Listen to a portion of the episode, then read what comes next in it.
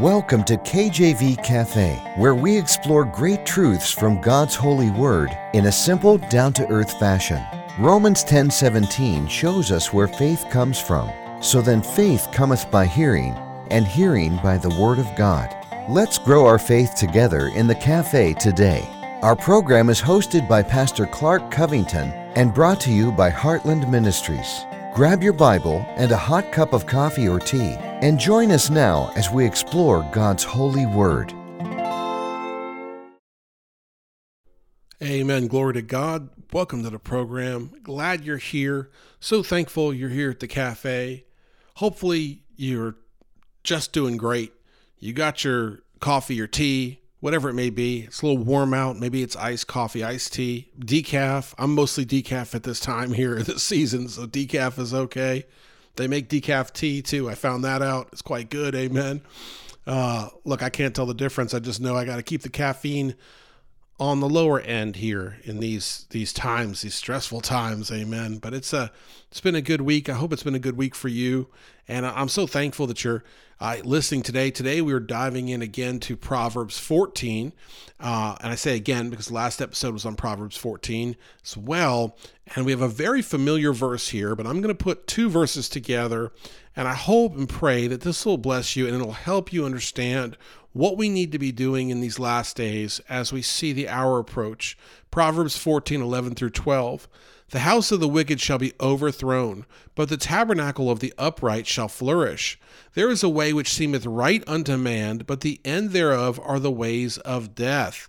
The end thereof are the ways of death. I'm sure you've heard that latter part of the verse, Proverbs 14, verse 12. There is a way which seemeth right unto man, but the end thereof are the ways of death.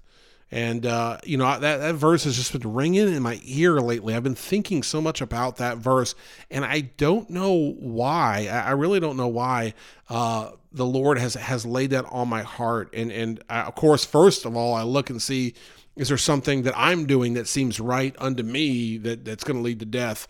And after I kind of do that review and say, okay, I think I'm living as the Lord has called me to live for the most part. Amen. I know no one's perfect. Just trying to do the best I can based upon what I know from God's word. Then what does it mean? It means that there are many out there that are living this way, and it seems right to man. And I think that there's, so many people that will look at this and say, yeah, the lost person, they are living a way that seems right to them, and the end thereof is death.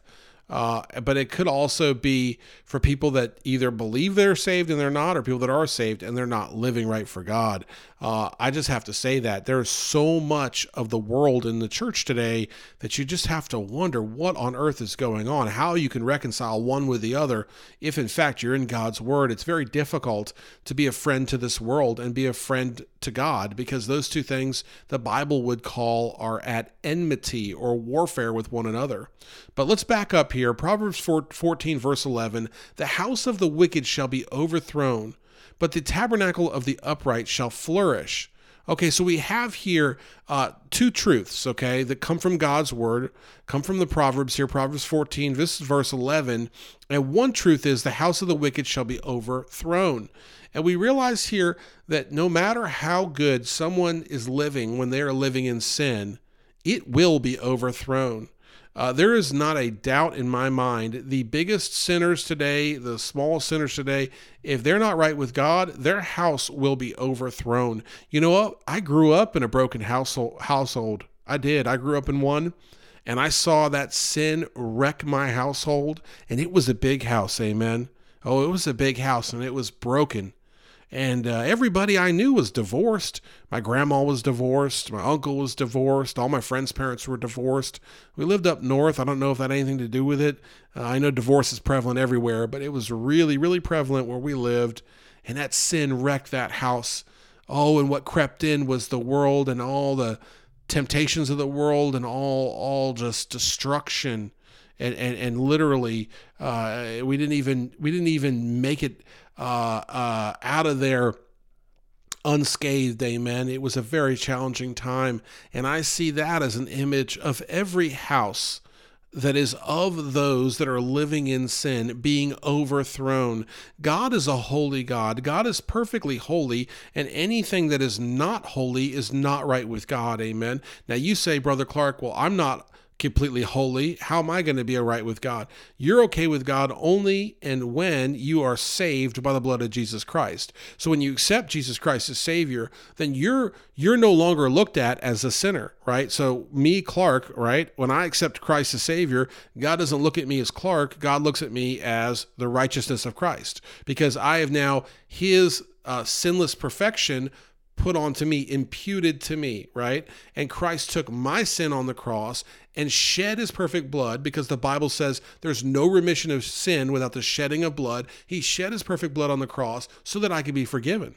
Oh, what a beautiful picture that is. Oh, how thankful I am for that. Can I tell you, I'm not good enough to be saved on my own. Can I tell you that sin curse went to all mankind, and that includes me, amen, and everyone else out here today? Can I tell you that is only by the blood of Christ that I'm saved? Can I tell you that we're no longer under condemnation? Those that are saved, those that love the Lord, amen, we're not under condemnation. Can I tell you that Jesus Christ came to give life and give it more abundantly? The house of the wicked shall be overthrown. Those that have said, no, thank you, Lord, no, thank you, Jesus, no, thank you to that gift. I'm going to go ahead and live in willful ignorance. I'm going to go ahead and pretend like I'm just living in a world that just happened in a flash, that all of these things about how all the incredible truths about how the world testify to God's glory. I was convinced young that there was a God because I was in a astronomy class, and it was the first or second day, and the professor got up there and talked about all the stars, and I said, enough, I get it, there's a God, amen, about how the earth spins in this direction, and only by this amount of way could it be that it's exactly working this way and that way, and the tides and the moon and this and that. I said, enough, there is a God, there's an intelligent designer, I know there is, amen. And so they could pretend, if a simple person like me can figure it out, they have to, but they could pretend. The Bible says the fool says that there is no God, and so you're living in sin, your house will be overthrown. Okay, your life will end in destruction. Maybe that's you here today. Maybe you stumbled on Christian radio. I don't know how you found us. Amen. I thank you for being here, but I'll be honest with you. If you're living in sin, if you're hanging out in the wrong places, if you're dealing with all kinds of sinful behaviors, lying, cheating, stealing, coveting, idolatry, the list goes on and on. If you are living a life that is not 100% in line with God, you need Jesus Christ as Savior. And the Bible says that none are righteous, no, not one. And that means that everyone needs Jesus Christ as Savior. And once we're saved, once we accept Christ's free gift of salvation, then we are made right with God. That's why the Bible talks about Christians being ambassadors, and that we are in the ministry of reconciliation, or reconciling us with God, and that is only done through Christ Jesus. And so we realize the house of the wicked, it will be overthrown if it hasn't already. But the tabernacle of the upright shall flourish. What does it mean to flourish? It means to grow or develop in a healthy or vigorous way, especially as a result of a particularly favorable environment. Amen. A particularly favorable environment. And so we see here, the house of the upright shall flourish. The tabernacle of the upright shall flourish. It shall grow, because when we're living for God, because we know we're not upright on our own, but when we're living for God, there is growth there. Amen. There's spiritual maturity there. There is a peace that surpasses all understanding. There is an order. I'm so proud of my little daughter tonight. We had our little family altar time, and my daughter came up, and I was preaching on sin and all the same things I preached to you about. My daughter came up afterwards and said, Daddy, I'm sorry about so-and-so that happened the other night, where she had done something wrong. And I wasn't preaching on that. I didn't mention that, but her heart was convicted. I wonder why her heart was convicted, because the word of the Lord was being preached. Amen. The Holy Spirit was present. I believe that. And we see that the house of the upright shall flourish. You got little kids that understand right and wrong and are trying their very best to behave. You got mom and dad trying to love each other through their differences. You've got a family that are coming together, all because they love the Lord, all because they're following the Lord's ways, and you have a peace. And again, I've seen it both ways, amen. Again, as I mentioned earlier, I grew up in the house of the wicked, and it was overthrown, amen, and I'm living on that solid rock foundation. I heard rain hit my window last night. I started reading that passage of scripture. about being on that solid rock foundation, which is Jesus Christ. Oh, it's so good to be living for God, because we will flourish. We will grow even when we're going through trials. Romans 8:28 tells us that all things work together for good for those that love the Lord, those that are called according to his purpose. And so even when things go bad, it is good for us. Amen. You know, the Bible also says to give thanks in everything. Well, it says in everything, give thanks. So in all occasions, give thanks. Because even when it's bad, there's a goodness to it.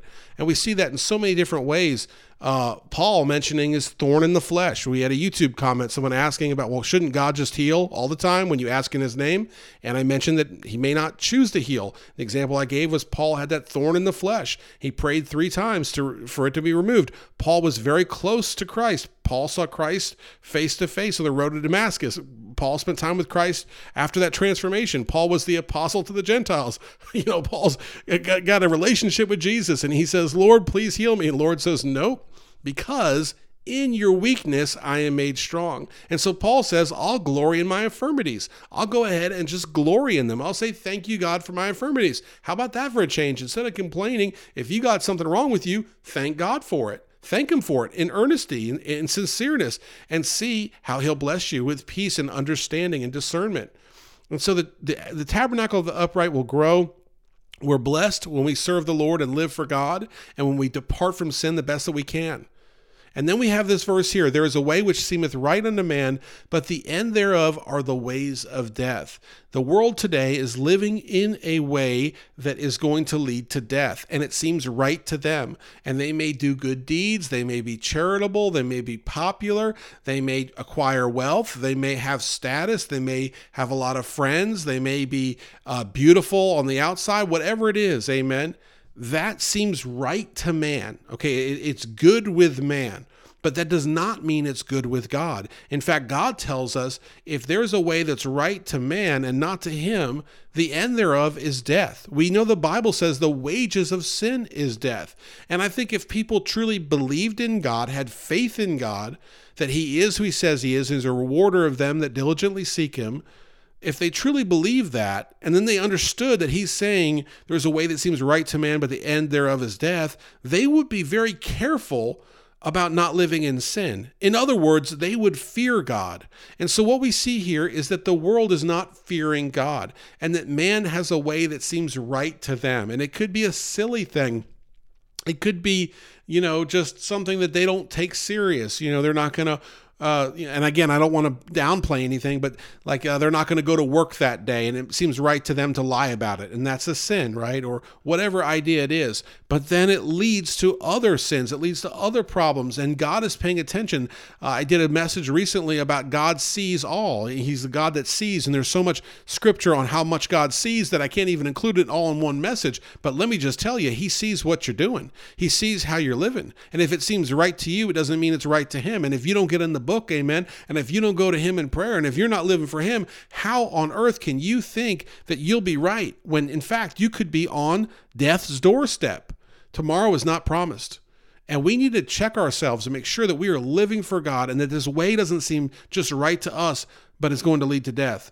And we need to make sure that we are living for Christ. We are living as he would want us to live. And that means to get in the book, to be obedient, to be meek, to be humble, to follow his commandments, to understand these Pauline doctrines, the letters that Paul wrote, the epistles, understand those because we are the Gentiles, understand what it means and live by it. And unashamed, unabashed, live by it. And if you've got one foot in the world, take it out. Amen. Take it out. Get it out of the world today. Have both feet firmly placed in heavenly things and get away from the world, and you'll be blessed for it, because the ways of God are right and perfect and pure. I thank you so much for listening today. Take care. God bless, and amen. Thanks for listening to this episode of KJV Cafe. Have a question for Pastor Clark? Email him directly at clark@enduringpromise.org, or visit kjvcafe.com and click the envelope button on the homepage. Our program is hosted by Pastor Clark Covington and brought to you by Heartland Ministries. We'll close today with Psalm 119, verses 166 through 168. Lord, I have hoped for thy salvation and done thy commandments. commandments. My soul hath kept thy testimonies, and I love them exceedingly. I have kept thy precepts and thy testimonies, for all my ways are before thee.